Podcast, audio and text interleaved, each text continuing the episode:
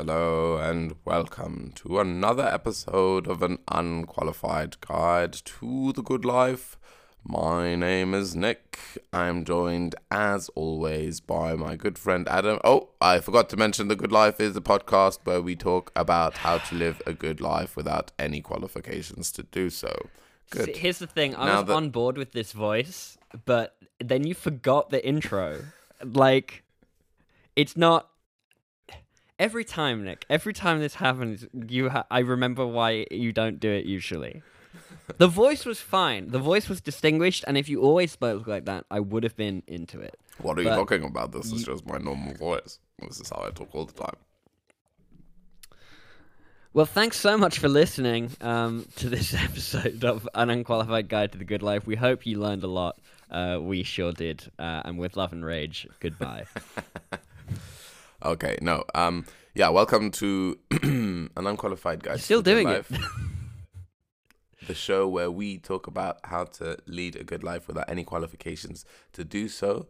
My name is Nick, and joining me, as always, is my good friend Adam the Vibe Smith, Forge Master Johnson, um, all the way from That's me. Oxford, o- Oxfordshire. Is that is that how that is that where that is? Um, welcome, Well, that's, Adam. Oxford is in Oxfordshire, yeah. Yeah, that's yeah, yeah. Welcome, welcome to welcome to Thank- the show. thanks. Welcome, welcome to the recording. Thanks, Nick. Um, I'm happy to be here. Yeah, good, good. I'm I am happy that you're here. In fact, you know who Uh, would have? Me too. And now that we've wasted mm, two minutes of our listeners' time, let's let's get into what we're talking about today. Great. Yeah. So season five. Is it season Mhm. five? Is it episode is. five of season five? It- Great. it okay, is. and we're still on the topic of spirit. We are. Okay, I nailed that.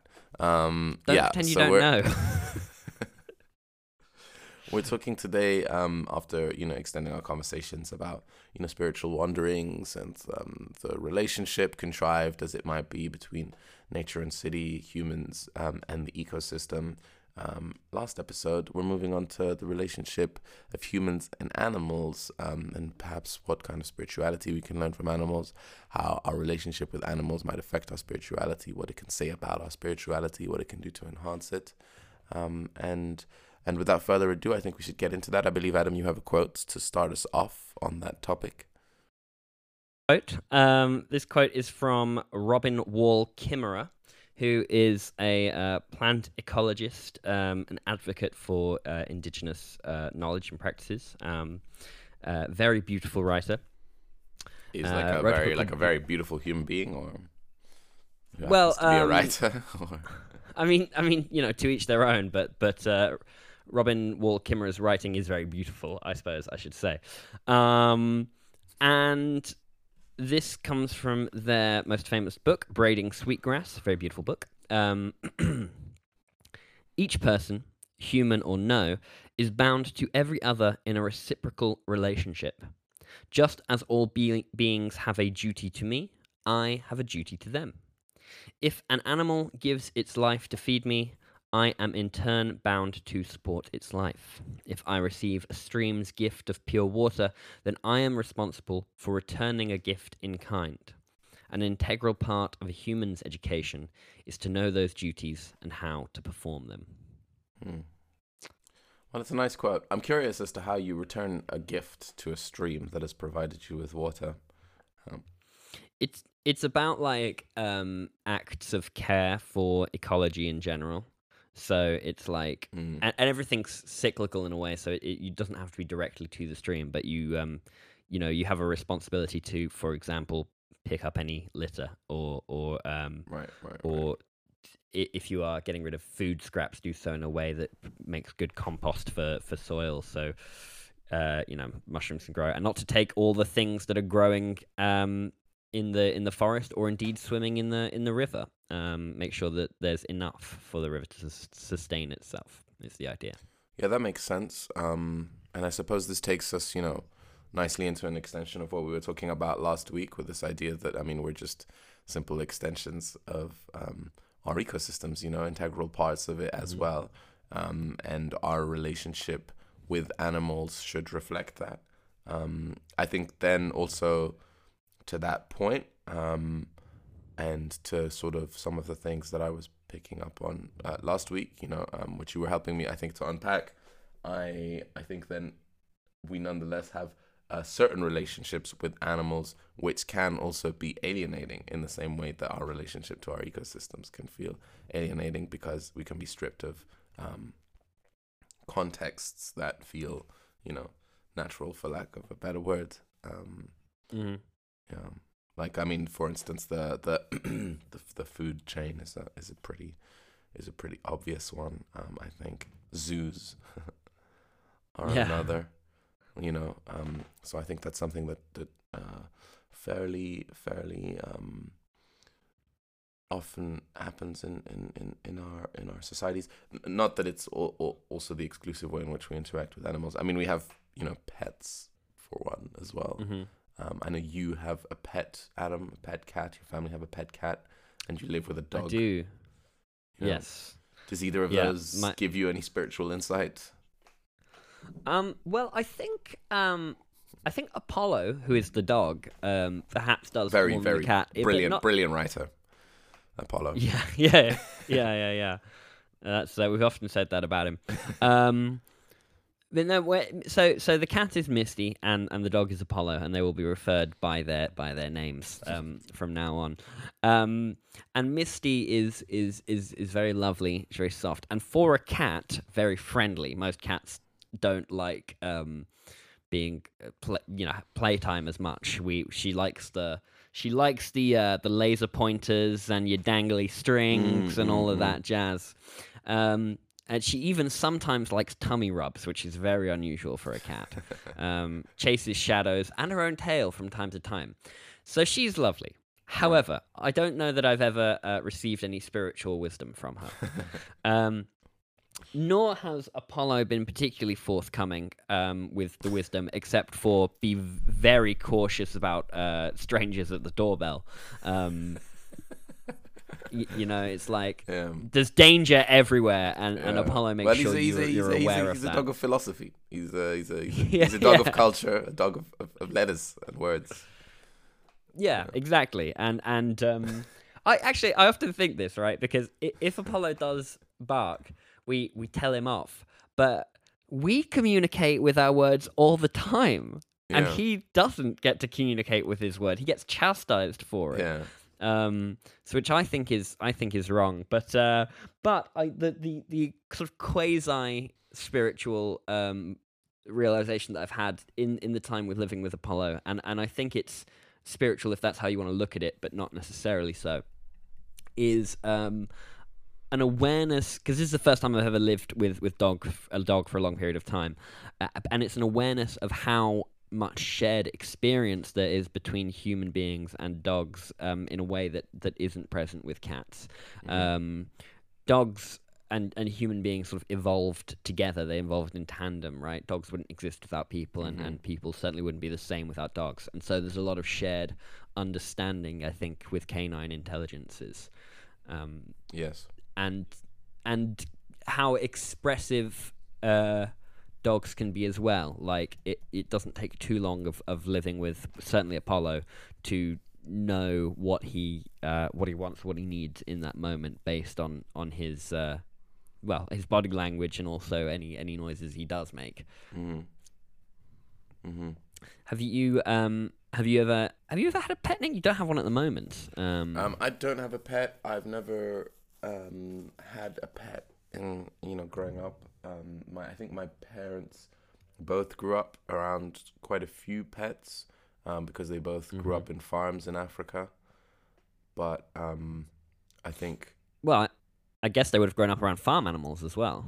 around farm animals as well. Yeah, but um, they also had um, dogs, and um, I think for that reason, they've just not wanted pets ever since. Um, I mean, the, you know, the, Right. we've sort of like adopted some neighbors' pets by proxy a little bit.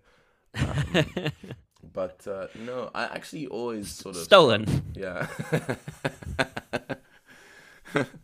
oh look, you're on a poster. No, um, uh, um, yeah, I've actually always had a, bit of a, I guess a um, not a misgiving, but a certain uneasiness about pets. I think because um, I don't like I don't I don't.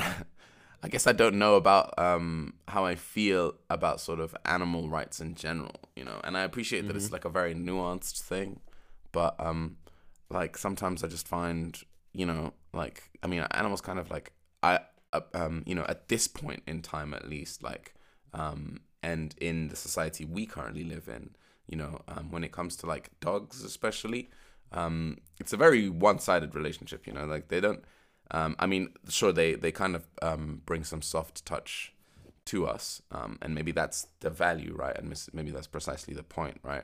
But like functionally speaking, like we don't actually depend on them um, in order to like really um, live our lives more effectively. I mean, you know, when my when my um, my mother um, had dogs, they were guard dogs. You know, they slept mm-hmm. outside mm-hmm. um, and they helped protect, um, you know, the property which yeah. is a different relationship to having a, a you know um, a dog that could fit in your handbag you know?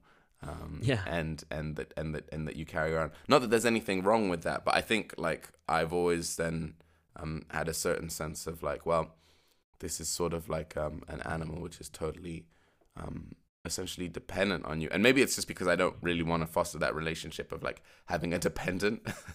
Um, and yeah. and maybe that's why I'm like less enthusiastic about it. But I also think you know I I, I like this notion of um of just like liberty. You know I like I love animals and I love you know hanging out with dogs or or any other kind of animal. But I kind of like just you know like walking around in the mountains or like running across a dog in a field or in a park or you know, running across cattle somewhere or something like that. Not that they're, you know, like wild roaming cattle in Switzerland, but um, right. you know, just to give um, them at least the, um, um, you know, autonomy of movement. For instance, I think is just it's just there's something about um, that, especially when you live in like more constricting urban spaces, you know, which I feel are like a bit of a disservice to these animals. Yeah, well, I suppose for cats, that's not necessarily a problem uh, in urban spaces, or, or indeed in, in, rural spaces, because cats will just go where yeah. they want. Unless right? you like, live like in an um, apartment, which is not very easily accessible. Yeah, that's not great. Although to... you do, but particularly in Switzerland, right? You see these cat ladders going out of the window. Um, yeah. It's amazing the the lengths people will go to accommodate their pets, right? Yeah, like yeah, for sure. in, in this sense. Um, and I think dogs dogs are interesting because, as you say, there are still quite a lot of working dogs out there, right? Mm. There's the sheep dogs. Uh, dogs have been trained to um, uh, truffle hunting. There are yeah. truffle hunting dogs. Apparently, used to be dogs. done by pigs, but they kept eating them. Police dogs, exactly. Therapy dogs. Um, all sorts of dogs. Yeah. I think Will Smith has one that can surf. Nope, that's a llama. And I said Will Smith, I meant Will Ferrell. that's okay, very okay, different Will. Will Ferrell does not have a surfing llama. yes, he does. There yes, is no way. now, listen. In fairness, in fairness, it might be an alpaca. I'm not so sure of how to distinguish them. That's Google that's, it. And in fact, listener, pause this podcast right now and Google it. Actually, don't pause it because Nick's Googling it right now so you can follow along in real time. That's crazy. This is ridiculous. Yeah, you've seen. no, okay, there are videos of him surfing with an alpaca, apparently. I don't. Yeah. I'm, I'm going to look this up later. This is crazy. uh, so, yeah, there's at least one alpaca who's a pro surfer. Um, and think of how many dogs are influencers, Nick. Yeah, that's true. Yeah, who they have significantly more successful careers than either of us do. yeah, well, yeah, quite. So you know, um, it's just envy and jealousy. Um, you know, but uh, but yeah, I mean, I I think I think there is something um, also in the way in which we sort of look at pets in that sense, right? Because we can we can sort of, um, in the same way that we're encouraged to do of almost everything else, kind of start to commodify um, everything and, and almost, um, mm-hmm. you know, even treat as accessories, you know. Um, and and I think there's something strange about that for me. I know most people, and you know, I, I say this like most people are out there kind of abusing their dogs. That's not what I mean, you know. I know most people get an immense amount of love and joy um, from having a pet, and I'm not, you know, trying to take that away from anyone. Um, but nonetheless, I'm not convinced that um, the relationship is is is one which um, leads to a greater sense of kind of um, grounding and, and, and sense of belonging to a larger ecosystem that um, perhaps might open, um, you know, uh, the door to sort of spiritual, uh, spiritual well, I, I suppose progression. it depends. It depends on whether you want to think of it in those terms, because I think most people who do have a pet, and, certainly a dog, which is far more hands-on than, for example, a cat or a goldfish or whatever, uh, because you have to walk a dog every day uh, and they require more social interaction. Um, I think that you can. I think most people who have a dog in that sense would certainly view a dog as a as a friend, uh, and if they were to then think about it, think about um, the, what what that Im- the implication of that, which is that we're perfectly capable of of maintaining relationships and forming friendships across species, then with with living beings that are radically mm-hmm. different from us, then I think that that is perhaps a spiritual realization because it it puts a a context on your place in the world, right? And it Yeah. shows that you are there is there is more there is more to it, and we are just seeing one side of the the web of existence. hmm That's if you want to think of it in those terms. If you don't, then then yes, it can be your your your fuzzy buddy who lives in in in your living room, right? Yeah. Like it's, well, I think uh, also generally, I mean, the reason why we want to talk about this um, and sort of contemplate this point is that also, you know, we often use um, animals as analogies, metaphors, euphemisms for, um, you know, um, sometimes spirits of the natural world. Um, and for personifications of aspect of the world around us, you know, um, you know we and we also use animals to better our, understand ourselves a little bit you know um, you know we can you know some some people sort of live by you know spirit animal notions and things like that and you know we we um we have this this um tendency to um you know to to sort of project either our own qualities onto animals or try to try to kind of um, better understand ourselves by understanding the qualities that animals display. Um, and also, that's very frequent in you know uh, religions as well. You know, um, to hold animals in high value across like a lot of different civilizations. You know, um, and and they they often form a link to the mythical, um, even um, you know, sort of supernatural um, creatures or events are very animalistic generally, um, even if they've then been morphed, um, you know, outside of the record. Yeah, I that that's certainly true, and there are um there are there are groups of, of people around the world who who identify entirely with animals. Their like clan name will be will be of a certain kind of animal, um, and it was a, it was a long uh, period of debate within the history of anthropology as to what what function this served was naming naming your your group after animals. Um, For a time, it was thought that it might be because they were good to eat. Um, that's certainly not the case because you know mosquitoes aren't aren't, aren't good to eat or, or good to like be associated with, and that is also not great if you're a mosquito. Um, but more that it's it's good to think with is the idea that it's good to understand re- relationships with, um, and the notion of sort of spiritually being being connected with with animals. Uh, you're right. I think it's present in it's so many r- religious and spiritual practices, right? Like even um, even Christianity, which is fairly light on the the animal symbolism. Christ is the Lamb of God, yeah, right? Like there's there's that there's that symbolism there. the snake in the an- garden. and in- yep, yep. That's know. a serpent. Um, all, all of our downfall, and I think that the, the the prevalence of that in these stories shows how um how connected we are to to to animals, whether we sort of acknowledge it or not. Um, in in fact, there are religious figures uh, throughout well throughout the entire Americas um, and into Siberia as well, uh, who who can become animals, who can can shift their perspective and see the world through animals' eyes. These are sh- the shamans. This, that's what a shaman is ultimately. right. Um, and and and and there is an understanding among many of these cultures that um, animals have. Maybe we talked about this in the last episode. Certainly talked about it on the podcast before. That animals can have these rich inner lives that mirror human lives, and so from their own perspective, they are not only people but also human, uh, which is is and it's biology that constrains us from seeing otherwise. Mm-hmm. Mm-hmm. And I think when you have a, a an, an understanding like that, the the and I think perhaps maybe this this has to do with what what makes uh, the notion of owning a, owning a pet uneasy for you. Maybe maybe I'm maybe I'm off the mark, but there is a notion of um, dominance, right? Like, Yeah, that people sure. are, are imposing their will on on the world around them in an, in ever more uh, egregious ways. Mm-hmm. Uh, but I think by acknowledging the perspective that that animals are people that are capable of forming relationships, you can sort of get around to the other Yeah. side, as it were, that this is mutually constitutive. Of course, of course. Constitutive? Um, Constitutive. I think Let's go with that. constitutive, Yeah. Um, well, no, that's a very That's interesting point. point. Um, I mean, I suppose um, the idea of uh, um, you know being able to see through animal eyes is quite an interesting one. I um, you know, I I um. I wonder about the um, the processes you have to undergo in order to arrive at such a place of wisdom.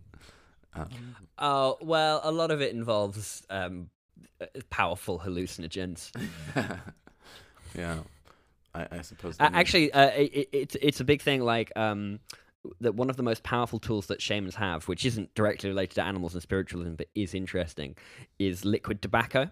Okay. Uh, and it will be tobacco will be like ground down into a paste and then refined and uh, distilled into this into this thick liquid, and it's it's very uh, toxic. You have to build up a long tolerance to it. Mhm. And so there've been quite a few cases of sort of Western tourists going to the Amazon and um, trying this liquid tobacco and dying because they, they can't handle it from from Mhm. charlatans Mhm. pretending to be shamans essentially.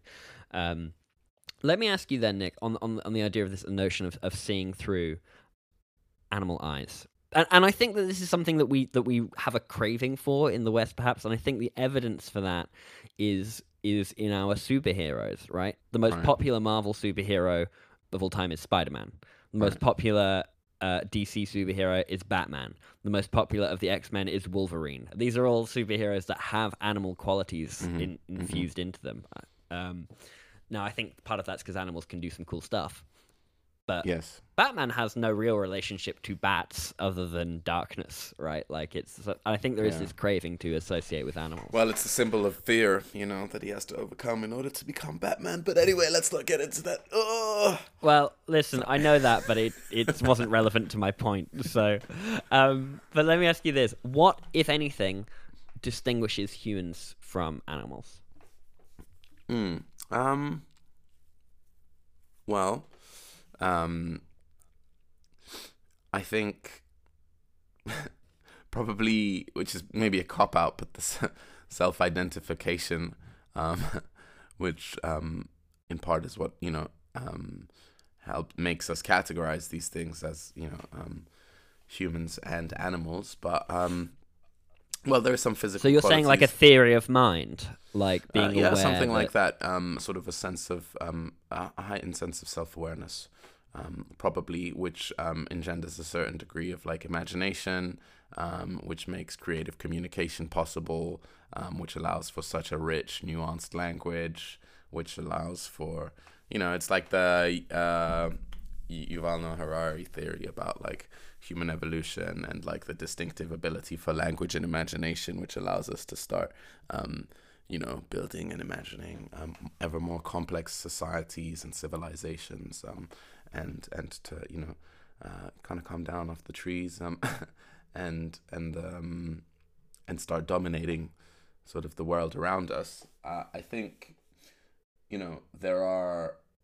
Um, generally speaking and i think this is true also you know of like individuals right um in in with regard to how they um separate from one another you know if you were to isolate individual qualities you know you could say oh language but then you could make an argument that certain animals have fairly complex language systems you know you could say um, certain physical attributes you know um, but again, you could probably find equivalents for individual physical attributes. Um, you could find equivalents probably in aspects of our group organization. Um, and perhaps maybe I think the the you know the the exclusive one the the the difference. I think maybe something to do also with like the way in which we use tools probably. Um the way we've learned to manipulate the world around us is maybe something which is more exclusive to us. You know no animals have like successfully manipulated their environment enough to you know um take them out of their like landscape such as being able to you know take flight or go underwater or this that and the other. But you know some animals are quite crafty um you know, handyman. um, but yeah, That's- I think that's it's, true. It's a, it's a combination of all of these things, which then makes up our unique um, quality. You know, rather than like one defining factor, it's like having all of these things in in in one um, that that makes it unique. You know. broad sense that aligns with, with my own thoughts. Um, I had a lecturer when I was uh, in my first year at UCL who who made the case that, like as you say, anything that you can point to that humans can do, other is present in other animals as well. It's a matter of degrees more than anything else, uh, and so this lecture then posited that humans are not a unique species, just another unique species like all species are distinct from each other in well insofar as they are right? Uh, all species are distinct from each other and the, but there's nothing exceptional about the difference that humans have.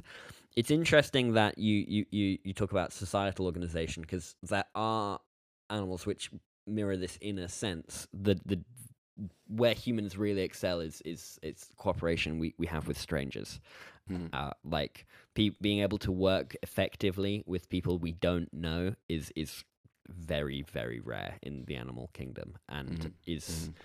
largely I, I I've the prevailing theory is that a human intelligence is is is a byproduct of this need to communicate not the other way around uh, um, because we are we are so social in that sense hmm hmm Yeah, I think that makes sense. Well, perhaps, I mean, that's interesting because in a sense, what that says to me is like um, a certain aspect of like going beyond tribalism.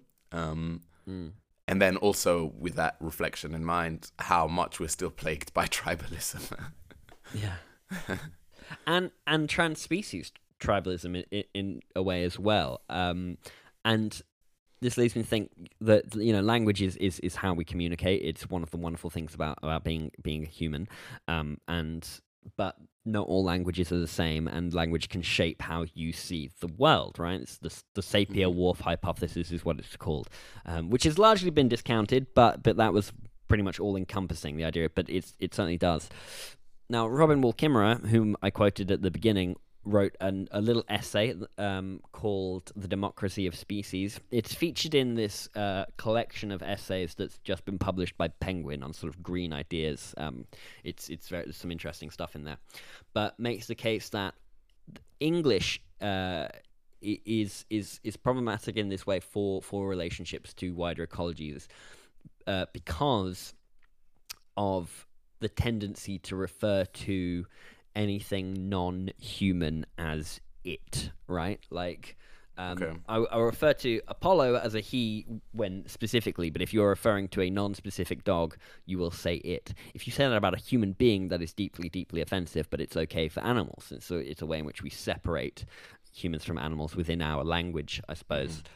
And makes the case that in, in many indigenous languages, rather than grammar separating the world into gender, male and, and female, and in German Neuter as well, uh, there the language, the grammar of, of many indigenous languages separates things into animate and inanimate.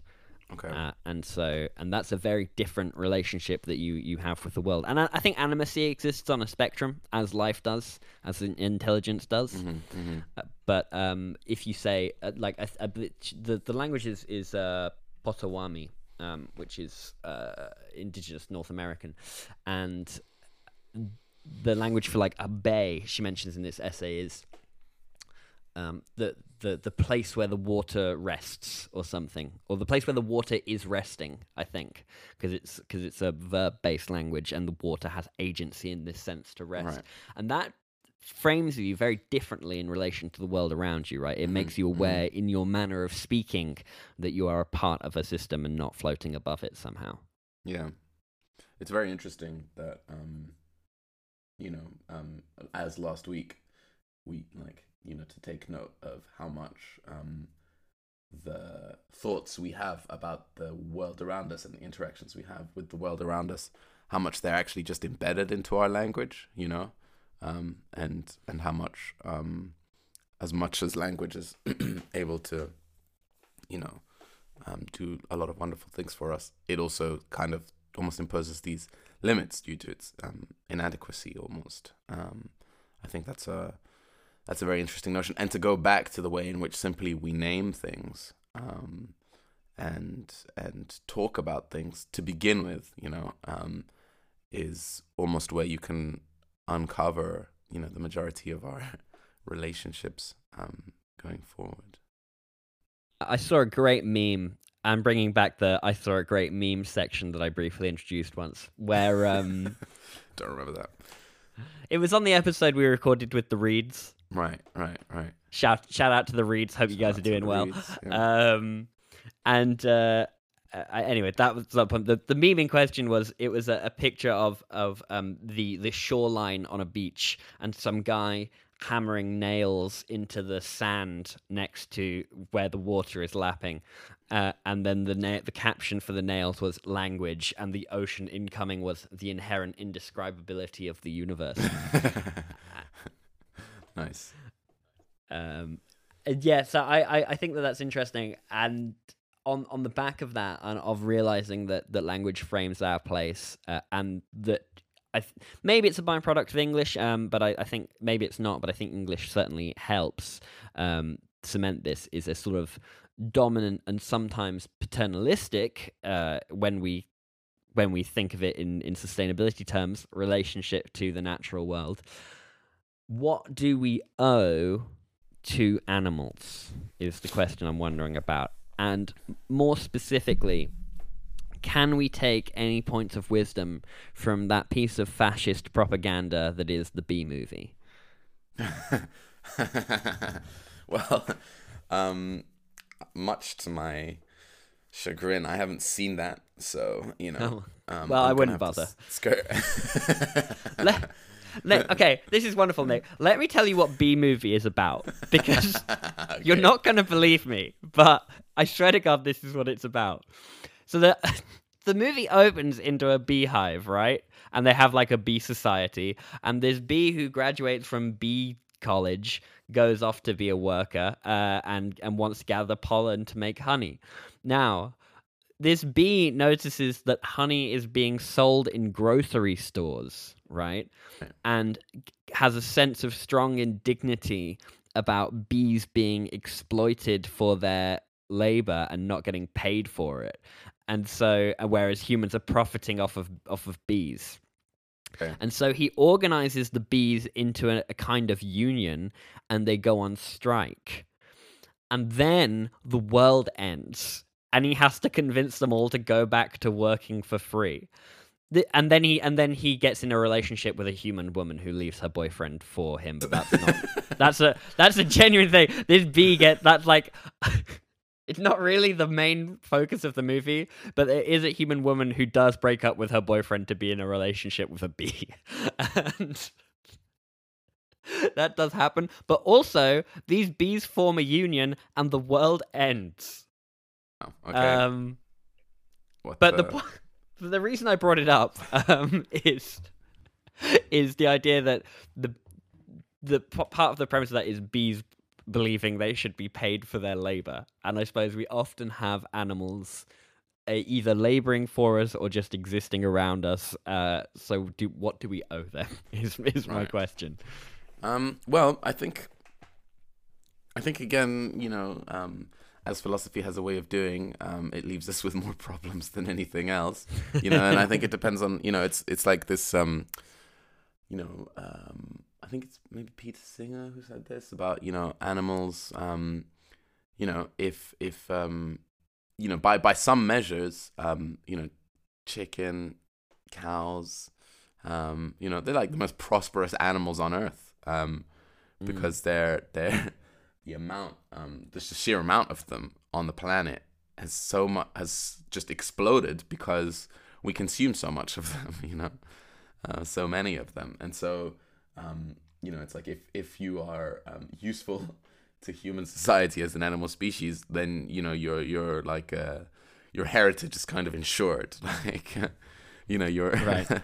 your species will will will persevere. But uh, um, I think um to to you know to go to this kind of initial point about like what what do we uh, owe to animals? Um i think it's for me um it's like you know room room to exist which doesn't kind of impinge on our own which in a sense is sort of what i think we owe to other humans you know?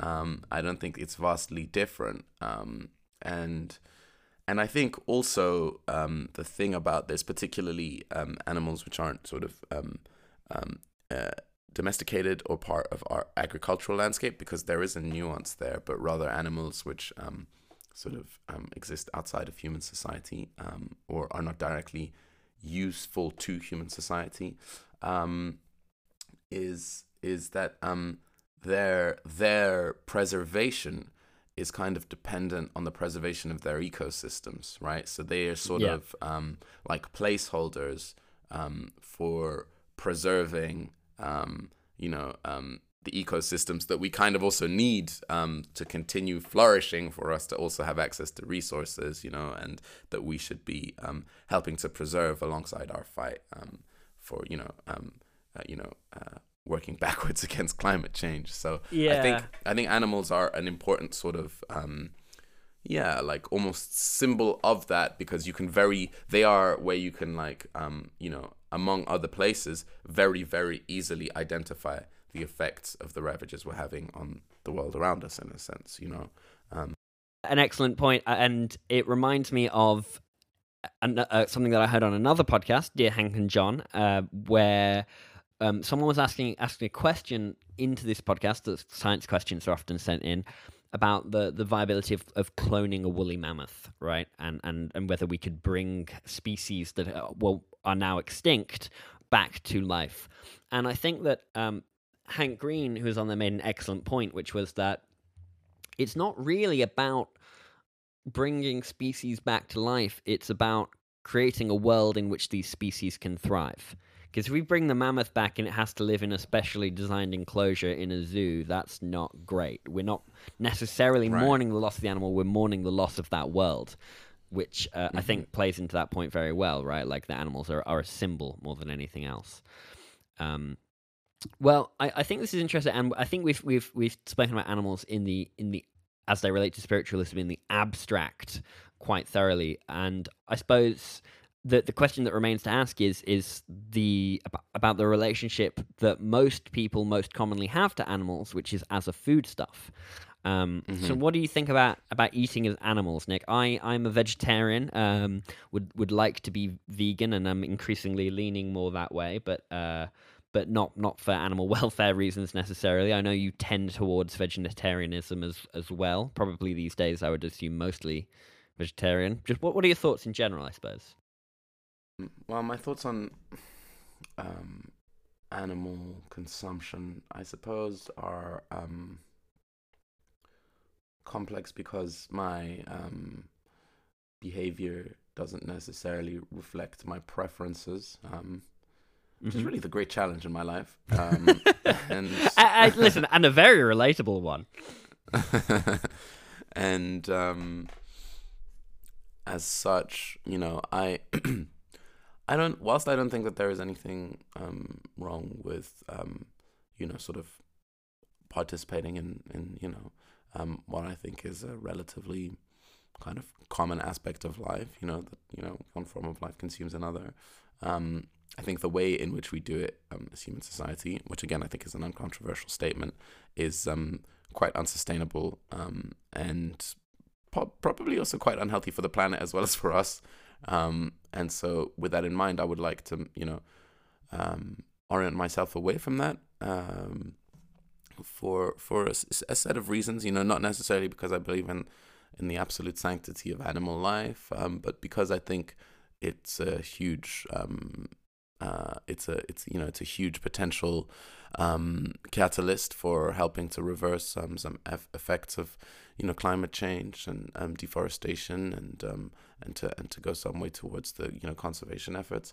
Um, I also think that um, from a health perspective, I don't think that uh, we're doing ourselves necessarily a disservice. I think we have enough um, understanding of uh, nutrition and the the the contents of our diets to be able to quite uh, comfortably live without them, almost regardless of our circumstances. Although I appreciate that um, sometimes it's not the, the most convenient choice to go without um, meat.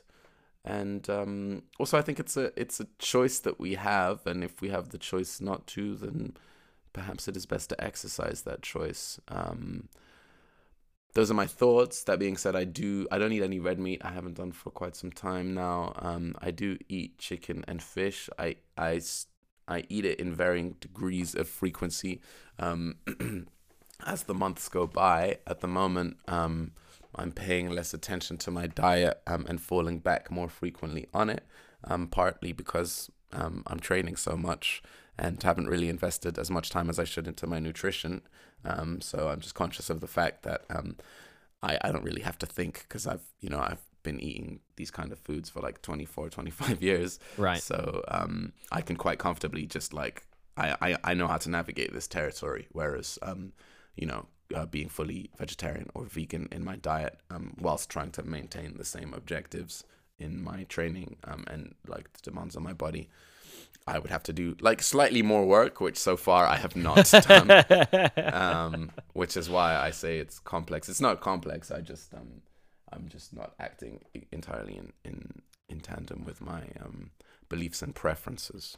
But that's I think how I feel generally. Well, I think that's one of the one of the great uh, challenges of, living well, right? Is like the the deck is stacked against us um, Mhm, in in many mhm. ways for, from living well.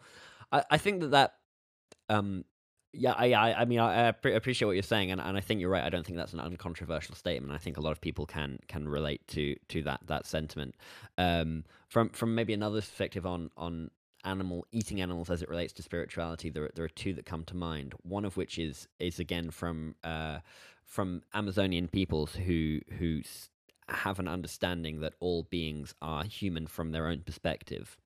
Um, and I and I actually have have a little uh, small quote which may help to explain that a Mm, little mm. bit. Um, it it's a, it's slightly academic, but um, I hope I hope will be forgiven. Um, and it's from a, a paper called uh, "How Dogs Dream" by a guy called Eduardo Kohn. Um, and let's see, uh, it's for the people, uh, the Runa people in a place called Avila, which is a Amazon community. For example, people in Avila say that what we humans perceive as a stench of rotting carrion, a vulture experiences as the sweet smelling vapor emanating from a boiling pot of manioc tubers. Vultures, because of their species specific dispositions, inhabit a different world from that of the Runa. Yet, because their subjective point of view is that of persons, they see this different world in the same way the Runa see their own worlds. Mm. Uh, there are many natures, each associated with the interpretive world, the Umwelt, of a particular kind of being. There is only one culture, that of the Runa. Um, Mhm. so, so that's the idea that that uh, that as we as we eat animals or indeed anything, other beings will have those same experiences uh, through a different biological lens, but it is the same experience. And that it, as a consequence, because all, all animals are human, cannibalism becomes a problem, right? You can't go around eating people. And No. so the uh, rules in many communities are that um, people cannot eat what they themselves have hunted, and that which has been caught must be blessed by a by a shaman first to make it okay to, to eat in a non-cannibalistic mm, sense. mm.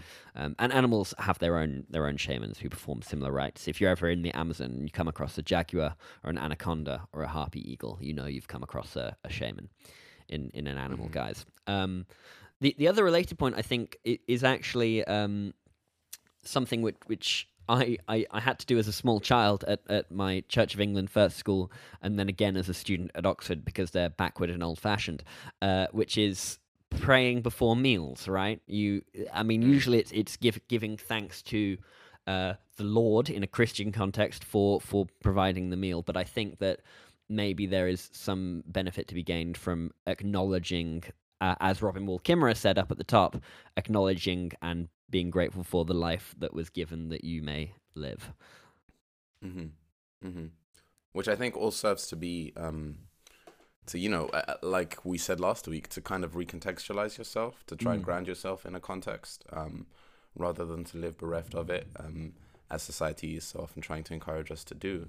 Um, and I think you know there are certain things that we take for granted along those same lines, like um, for instance, you know, having a sense of um, you know the the food supply chain, which takes you from the animal itself to what's on your plate. And I Mm. think something which was very striking to me when I lived in London, you know, um, is coming across a, uh, you know, in, in East London, coming across like a very small farm which had a few goat on it, Right? Yeah, I know the um, one. and chickens and stuff, and you know, and and you know, talking to someone around there, saying, well, this is kind of an effort um, for like inner city kids to be able to ex- to be exposed to farm life because you know you have these kids who've grown up in like an urban setting which they've never left, um, and Yeah. they've never seen a cow. Yeah, you know? Um, they've never seen a chicken in real life. Um, and so to them all they know is is chicken as as food rather than chicken as animal you know? Yeah. um, and so trying to kind of recontextualize of course that's the you know uh, as we say the, sort of the big um, issue that we're trying to combat and and um, you know our relationship to animals and the way in which we orient that can help us maybe fight back against that and you know and i'm not saying you have to you know, bless your food, hunt for your food, um, have a deep understanding of the, you know, circadian rhythms of nature, but um, you know, um, to to have a to have an understanding that um, yeah, that the thing in front of you is part of a bigger picture will help situate you within that picture as well. I think, you know, yeah. That I, I think that's an excellent uh, an excellent point, and maybe a maybe a good place to to leave it. Um, and do we want to do we want to do we want to conclude? That was a that was a fairly good conclusion. Is there anything else we want to we want to bring forth from the, from the episode to to here? I suppose from from my end, the uh, reiterating that, but it's uh, have forming relationships with animals or even simply contemplating an, an animals can allow us to understand our own context better and situate ourselves within a within a, a web a web of ecology rather than sitting above it i suppose. Hmm hmm Yeah, and I would say, um, you know, I mean, there is the um, what's his name? Um, the guy who wrote the London's biography, this massive book about London's history. um, oh i know the one he's very famous Peter. Is it Peter Ackroyd or something like that? yes Um, yes well, peter Ackroyd. that's anyway, I think that's a that's a that's a that's a good example for London itself because he talks a lot about the wildlife and like the flourishing Mm. um, you know, biodiversity in London, which includes both plant life and animal life. But um, I think just to reiterate something that we also said last week, you don't necessarily have to travel outside of, um, you know, um, city lines to experience that. Of course, there are certain things which you will not have access to um, naturally, but um, you know, that isn't to say that the city isn't also teeming with wildlife you know, Yeah. with other animal life, you know, who have their own rhythms within the city, you know. Um, Yeah. You know, watch Ratatouille, yeah, So, the you documentary know, the documentary on this subject. It's a very serious or, academic or Bee Movie Um, yeah.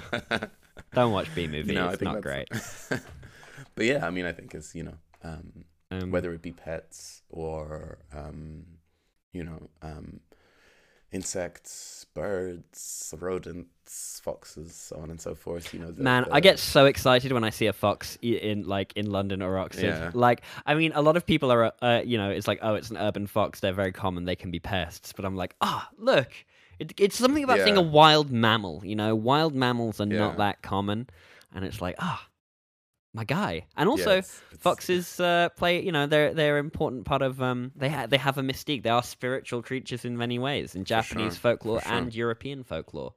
Like, uh, you know the the French uh, word for a fox um, is a is a renard, and that goes Mhm. back to a, a, a medieval figure called Reynard the Fox, and these were myths that every European used to know and has since been forgotten quite a while about. Hmm.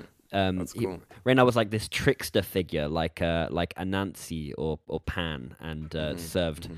I think the I think the king was a badger. I'm not sure. His friend was a badger, maybe, but um, Okay. yeah, there was definitely a badger. There were other animals in this community. Again, tracing our history and understanding back through language. Yeah. Another common theme. Yeah, Um, but no, cool. I, I'm I'm happy to leave it at that. If you are. Um, absolutely. Thank you for another interesting conversation. Before we um, cleanse our palates, do you have anything that you would like to plug? Just at the end there, made me th- made me think of uh, Planet Earth two, the more recent one, with David Attenborough, and the last episode is about urban uh, wildlife, and would recommend seeing that. There's some amazing stuff in cities. hmm Yes, I um, I think that's a that's a a big a, a- a good one. Yeah, anything David Attenborough's done really. Yeah, but these more recent ones. Um, yeah, fantastic. Uh, what about you, Nick? Any plugs? I do not have any plugs. No. Excellent. Well, I'm going to break with tradition, and I'm going to go first on the fun fact. Um, Go for it. because I want to tell you about Wojtek. And Wojtek, I hope I'm pronouncing his name correctly, uh, was a bear. Um, and he was also a, a sergeant in the Polish army during the Second World War.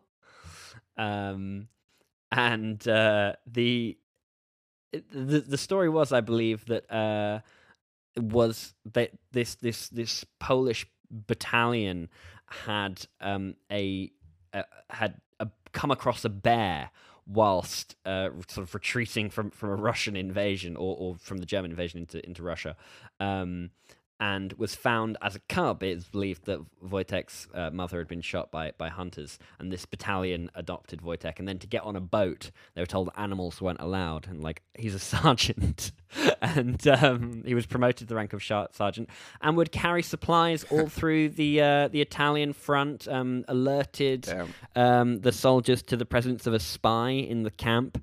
Uh, step up from a watchdog, I suppose. Um, and then after the war, retired and, and lived the rest of his days in, in Warsaw Zoo.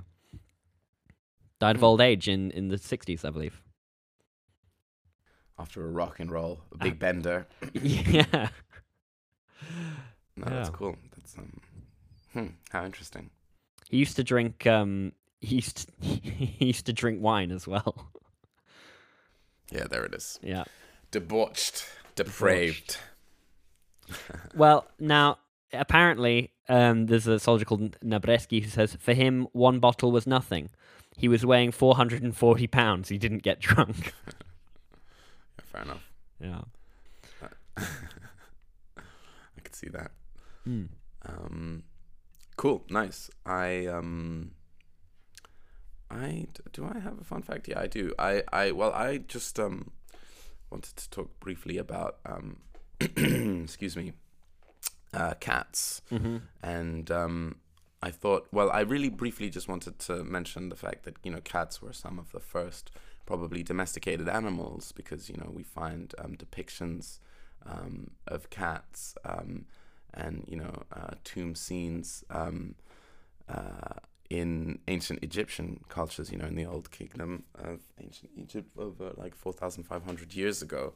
Um, we see depictions of cats, and we also see lots of mummified cats. And I thought Mm. this was um, an interesting thing to display because mummified cats were often offered um, as a sort of a sacrifice to the god um, whose shape was inspired by that animal because Ah. the line between Egyptian deities and animals was uh, blurred.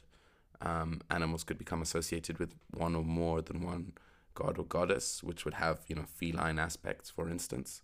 Um, and so a lot of these like mummified um, gods would be offerings to the cult of that god. Um, Wow. And uh, animals were therefore bred specifically in large numbers uh, for performing these kind of offerings. And um, I thought I also, um, if you would um, allow me this, I wanted to just finish by reading a poem by T.S. Eliot, which is called The Naming of Cats. Oh, yeah. Um, Go ahead. which I think is a is a, is a cool way to to end. Um, so yeah, T.S. Eliot, the naming of cats. Uh, the naming of cats is a difficult matter. It isn't just one of your holiday games. You may think at first I'm as mad as a hatter when I tell you a cat must have three different names. First of all, there's the name that the family use daily, such as Peter, Augustus, Alonzo, or James, such as Victor or Jonathan, George, or Bill Bailey, all of them sensible everyday names. There are fancier names if you think they sound sweeter, some for the gentlemen, some for the dames, such as Plato, Admetus, Electra, Demeter, but all of them sensible everyday names. But I tell you, a cat needs a name that's particular, a name that's peculiar and more dignified, else how can he keep up his tail perpendicular, or spread out his whiskers, or cherish his pride? Of names of this kind I can give you a quorum, such as Munkustrap, Quaxo, or Coricopat, such as Bombalurina, or else Jellylorum, names that never belong to more than one cat.